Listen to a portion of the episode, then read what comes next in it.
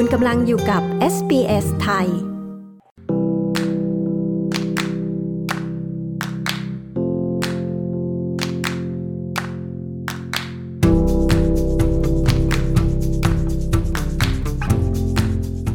วันนี้ SBS ไทยจะพาคุณไปรู้จักกับอีกด้านหนึ่งของหมอโจ้ นายแพทย์กิติภูมิธรรมศิรภพพิธีกรของงานชุมชนไทยหลายงาน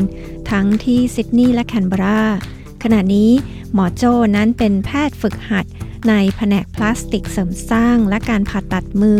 ที่โรงพยาบาลแคนเบรา เขาจะพูดคุยกับเราว่าอะไรที่เป็นแรงบันดาลใจ ให้เขาอยากทำงานด้านนี้ตั้งแต่เด็ก หมอผ่าตัดมือนึกถึงอะไรเมื่อเห็นบาดแผลที่ยับเยินของคนไข้ เหตุใดอาชีพหมอผ่าตัด หรือศัลยแพทย์จึงได้ค่าตอบแทนสูงเกือบ 4 0 0แสนดอลลาร์ต่อปีในออสเตรเลีย พร้อมเปิดเผยว่าอะไรที่ทำให้หมอโจ้มาช่วยงานชุมชนไทยอย่างสม่ำเสมอ แม้จะยุ่งกับงานประจำ ติดตามการพูดคุยกับหมอโจ้นายแพทย์กิติภูมิ ธรรมศิรภพได้ จากดิฉัน ปริสุทธ์สดใส SBS ไทยค่ะ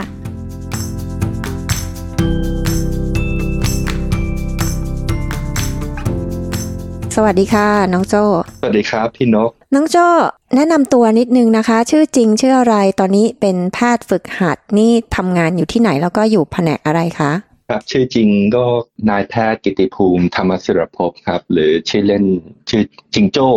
อ่าโจ้นะครับ หมอโจ้ทำงานที่โรงพยาบาลแคนเบราอยู่ในแผนก Plastic and Reconstructive Hand Surgery หรือที่ภาษาไทยเขานิยมใช้ศัพท์ว่าพลาสติกเสริมสร้างครับ น้องโจ้มาเรียนอยู่ที่ออสเตรเลียนี่ตั้งแต่ชั้นไหนคะย้ายมาจากเมืองไทยตั้งแต่ห้าขวบแล้วก็ ตั้งแต่คินดิการ์เทนเลยอ่าที่ซิดนีย์นะครับ ก็ไปฝันที่จะเป็นหมอตั้งแต่นั้นมา อืมค่ะ มาตั้งแต่เด็กเล็ก ๆ อยู่เลยนะคะ แต่ว่ายังใช้ภาษาไทยได้ดีอยู่ ก็ตอนเรียนอยู่ที่ซิดนีย์ทุก holiday หรือว่าอ่าช่วง หยุดการเรียนก็ไปเรียนภาษาไทยที่โรงเรียนวัดพุทธรังสีครับก็ได้เรียนภาษาได้เรียนวัฒนธรรม ได้เรียนการ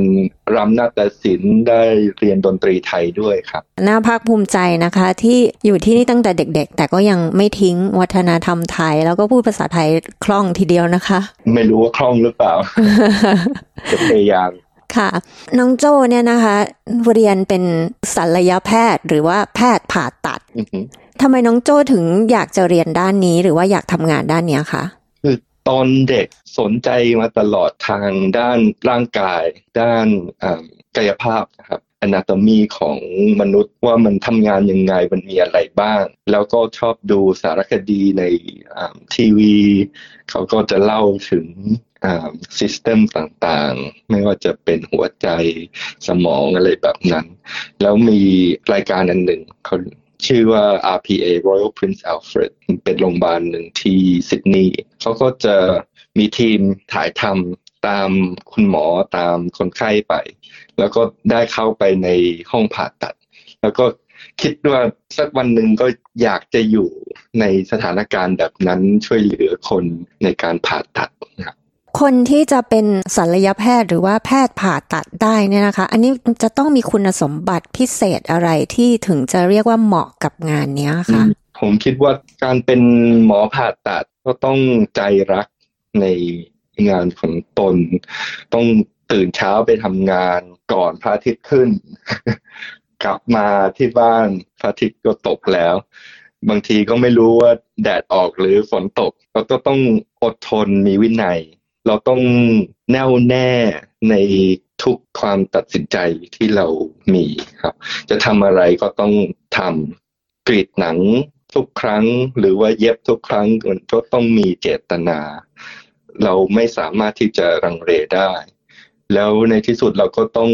มีความเมตตากรุณาต่อคนไข้ แล้วไม่ใช่แค่คนไข้อย่างเดียว แต่มีความเมตตาสำหรับตัวเองด้วยครับเพราะงานมันหนัก เวลาที่ทำงานเนี่ยนะคะ น้องโจ้เล่าให้ฟังนิดนึงค่ะ ว่ามันท้าทายยังไงคะครับคือบางทีเราก็อ่อนเพลียบ้าง แต่เราก็ต้องต้องทำงานต่อไปครับ ต้องต้องพุ่งต่อไป บางทีเราก็ต้องตัดสินใจและความตัดสินใจนั้น มันจะมีความเอฟเฟกต่อคนไข้ยังไงเราก็ต้องพิจารณาว่าหนึ่งถ้าเรา ผ่าตัดอย่างนี้ ฟังก์ชันของมือเขาถ้าเราผ่าตัดมือ ฟังก์ชันเขาจะเปลี่ยนแปลงยังไง บางทีเขามี injury มา เราก็ต้องตัดนิ้วเขาไป เขาจะดำรงชีวิตยังไง เขาทำอาชีพอะไรบ้างเราก็ต้อง factor อันนั้นเข้ามาในการผ่าตัดด้วย บางทีเราผ่าตัดมะเร็งผิวหนัง แล้วก็ต้องคิดว่ามันเป็น มะเร็งชนิดไหน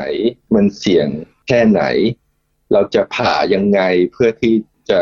ประกอบหนังเข้าด้วยกันอย่างเสมอ แล้วมีฟังก์ชันกลับมาได้หรือเปล่าค่ะ ค่าตอบแทนของงานเป็นหมอผ่าตัดเนี่ยนะคะ ก็เรียกว่าเป็นอาชีพที่ค่าตอบแทนสูงอันดับหนึ่งในออสเตรเลียทีเดียวนะคะ ข้อมูลล่าสุดที่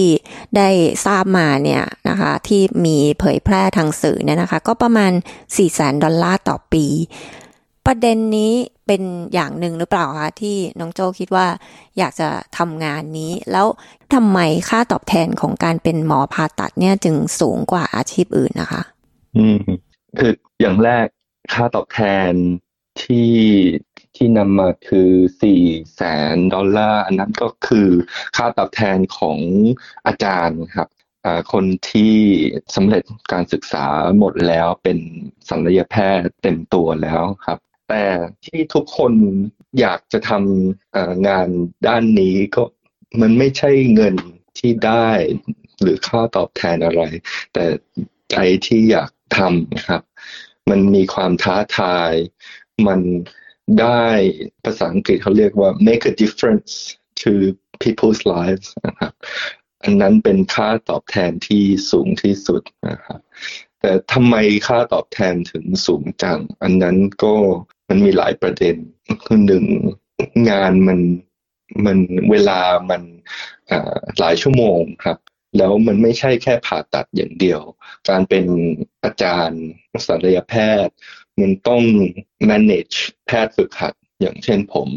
ต้อง supervise มีหน้าที่ที่จะออยู่คุมแพทย์ฝึกหัด คุมพยาบาล คุมคลินิก ไปประชุม เจอคนไข้ในคลินิก ตัดสินใจว่าจะทำยังไงกับโรคชนิดนี้ ประชุมกับหมอที่เป็น specialist ด้านอื่น อย่างเช่นมะเร็ง อย่างเช่นหมอที่ดูเอ็กซเรย์ซีทีเพชสแกนหมอพาโถที่อ่านสิ่งที่เราตัดออกจากคนไข้แล้วส่งไปใน lab ว่าเป็นเซลล์อะไรวินิจฉัยว่า โรคมะเร็งเป็นชนิดไหน แล้วผ่าตัดจะเป็นสิ่งที่ดีที่สุดไหมของคนไข้ มันมีหลายประเด็นครับ SBS ไทยทางโทรศัพท์มือถือออนไลน์ และทางวิทยุ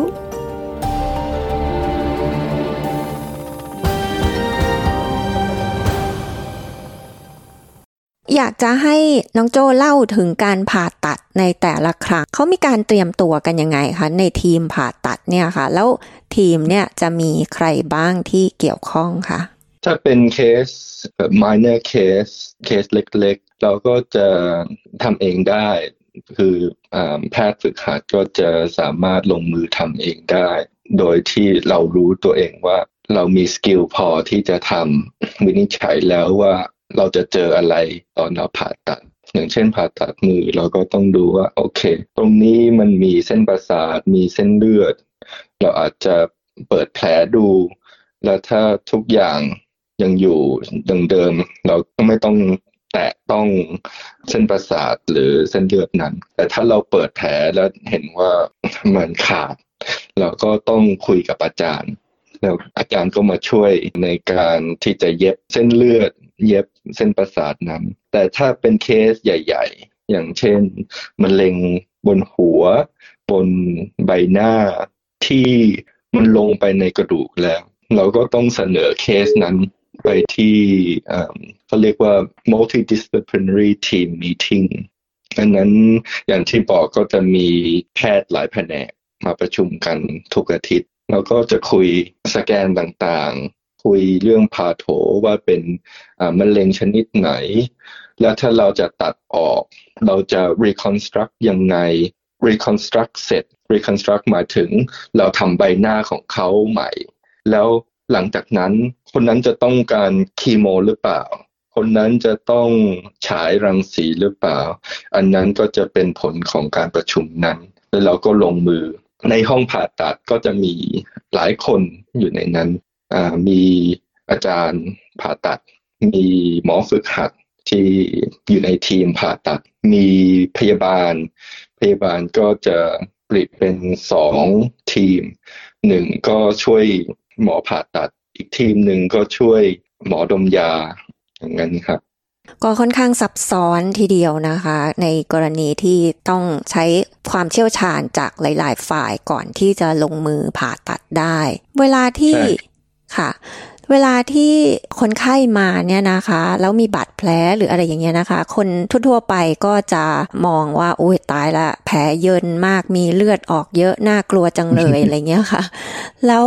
ถ้าเป็นแพทย์ผ่าตัดเนี่ยพอเห็นแผลปุ๊บเนี่ยนะคะ อัตโนมัติเนี่ย เราคิดถึงเรื่องอะไรคะ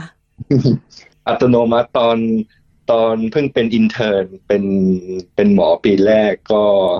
ก็ตกใจเหมือนกันครับ แต่เราก็ต้อง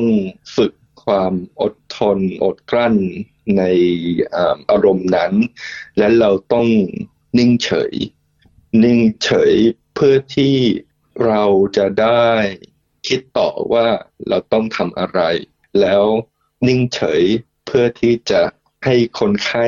อยู่ในอาการที่ยังยังรับสิ่งนั้นได้ ไม่ตกใจว่า โอ้หมอคนนี้เขาตกใจเขาไม่รู้ว่าเขาจะทำอะไร แล้วมันก็ทำให้เคสเหมือนยุ่งยากไปอีก ถ้าเรานิ่งเฉยเราก็สามารถใช้ตาของเราเป็นเอ็กซเรย์ได้ แล้วดูว่าโอเค ถ้ามือนี้มาแล้วเยินหมด เหมือนห้าวันที่แล้ว มีคนหนึ่งเขาเอามือใส่เป็นในเครื่องบดไม้แล้วมันก็เยินมาเลย เราก็ต้องดูว่าโอเคในมือนั้น มันมีกระดูกตรงไหนที่อาจจะหัก มันมีเส้นเอ็นไหนที่อาจจะฉีกได้ มีเส้นเลือด มีเส้นประสาทอะไรบ้างที่เราอาจจะต้องซ่อมอาจจะต้องเผชิญในห้องผ่าตัด แล้วในขณะนั้นเราก็ต้องตัดสินใจว่า เราจะนำคนนั้นเข้าห้องผ่าตัดเลยไหม หรือว่ารอวันรุ่งขึ้น ตอนเรามีอาจารย์มีทีมใหญ่ ๆ ถ้าเราจะส่งเข้าไปในห้องผ่าตัดเลย เราก็ต้องดูว่าหนึ่งมีเส้นเลือดที่พอไหมสำหรับการดำรงอยู่ของนิ้วนั้น ว่าถ้าเส้นเส้นเลือดมันตัดร้อยเปอร์เซ็นทั้งสองข้าง มันก็จะอาจจะตายเราก็ต้องส่งเข้าไปห้องผ่าตัด ทันทีอะไรแบบนั้นนะครับเท่าที่ผ่านมานะคะ งานผ่าตัดที่น้องโจ้เคยทำเนี่ยค่ะ มีงานไหนที่ท้าทายหรือว่ายากที่พอจะเล่าให้ฟังได้ไหมคะ ถ้า example ของมือนั้น ท้าทายไหมท้าทายมาก เพราะว่ามันมันเอฟเฟกหลายนิ้วเหมือนกัน กระดูกหักหลายกระดูก แล้วการผ่าตัดใช้เวลาถึงหกชั่วโมงครับท้าทายสุดในเคสนั้นก็คือการใช้กล้องจุลทรรศน์ไมโครสโคปเพราะว่าเส้นเลือดเส้นประสาทนั้นมันเล็กมาก แต่มันสำคัญมาก การที่เราจะซ่อมเส้นเลือดเส้นประสาทนั้นเราก็ต้องใช้กล้องจุลทรรศน์เพื่อที่จะส่องดูแล้วก็เย็บด้วยไหมที่เล็ก กว่าเส้นผมของเราเองครับ อันนั้นท้าทายเพราะว่าเราต้องอยู่ในห้องผ่าตัดไม่เบรกเลยหกชั่วโมง แล้วต้องใส่ใส่เกราะที่ทำจากตะกั่วเล็กเพราะว่ามันจะกันรังสีเอ็กซเรย์ได้ครับ เราต้องเอ็กซเรย์ว่าเราจะฟิกซ์กระดูกที่หักยังไง เอาเหล็กไปซ่อม เอาสกรูไปใส่ยังไง อืมค่ะ เท่าที่ฟังดูเหมือนกับว่าการที่เป็นหมอผ่าตัดนี่ถ้าสมมติมีงานอดิเรกอื่น ๆ เนี่ยต้องเป็นคนที่จะต้องมีความละเอียด อย่างเช่น เย็บผ้าเก่ง หรือว่าทำงานช่างไม้เก่งอะไรอย่างนี้ หรือเปล่าคะทำนองนั้นหรือเปล่าอาจารย์หลายคนก็มี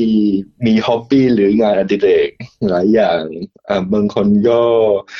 ก็ชอบอ่าเล่นดนตรี ผมก็เล่นดนตรีไทย ชอบวาดรูป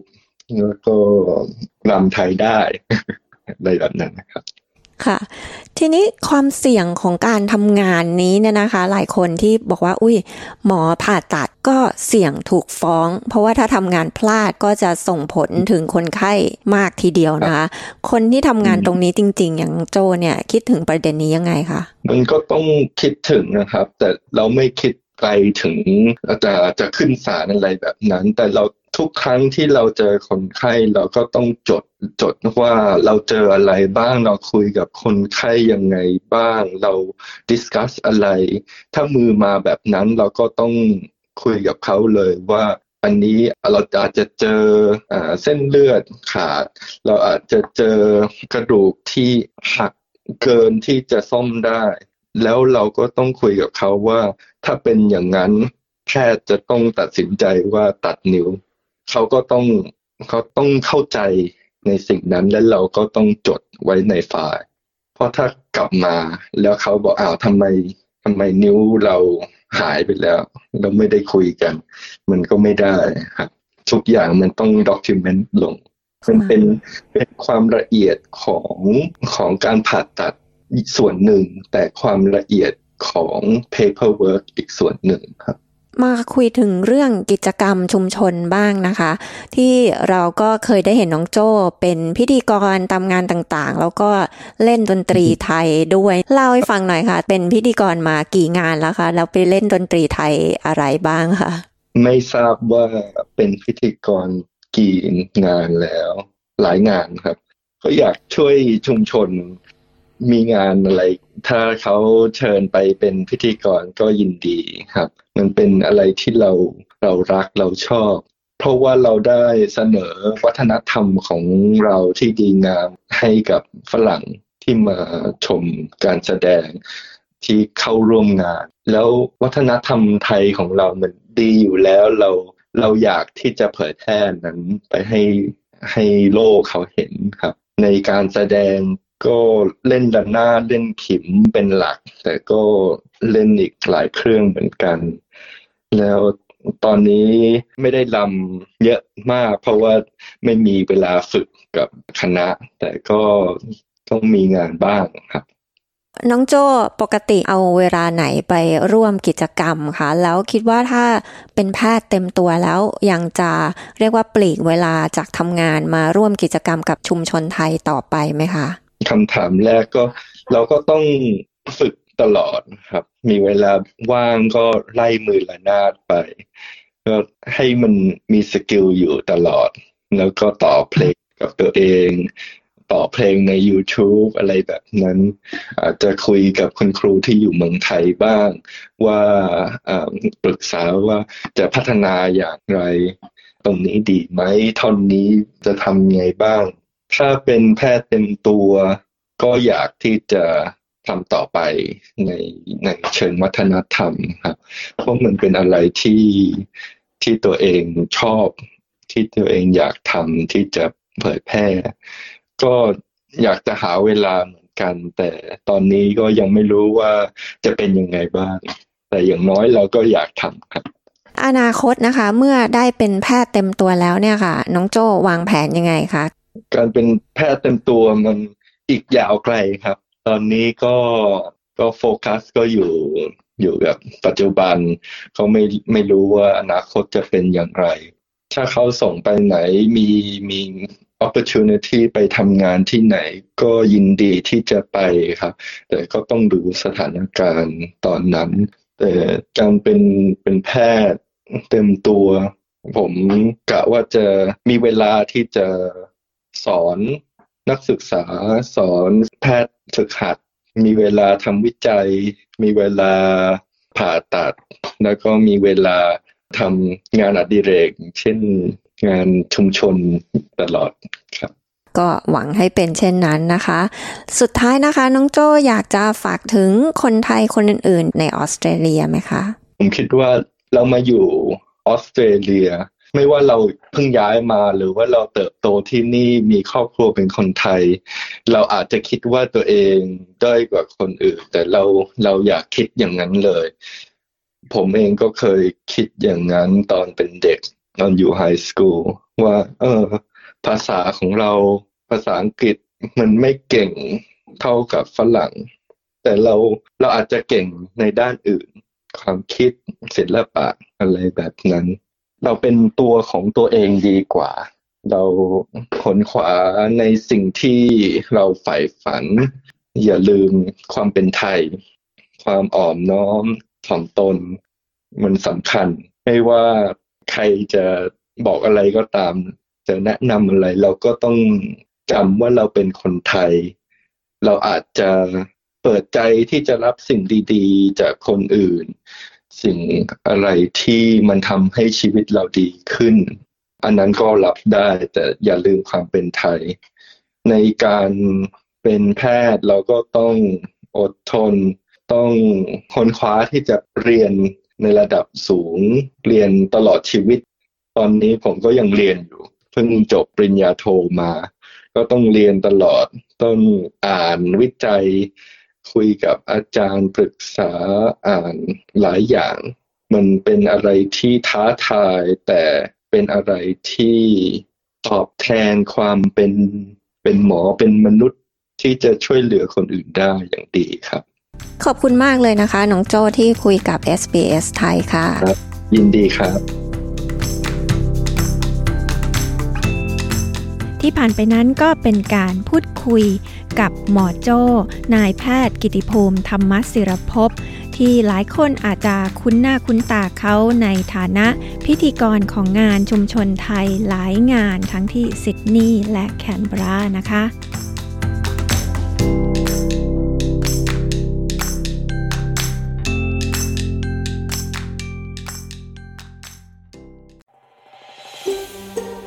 ฟังเรื่องราวน่าสนใจแบบนี้อีกใช่ไหม ฟังได้ทาง Apple Podcast Google Podcast Spotify หรือที่อื่น ๆ ที่คุณฟัง podcast ของคุณ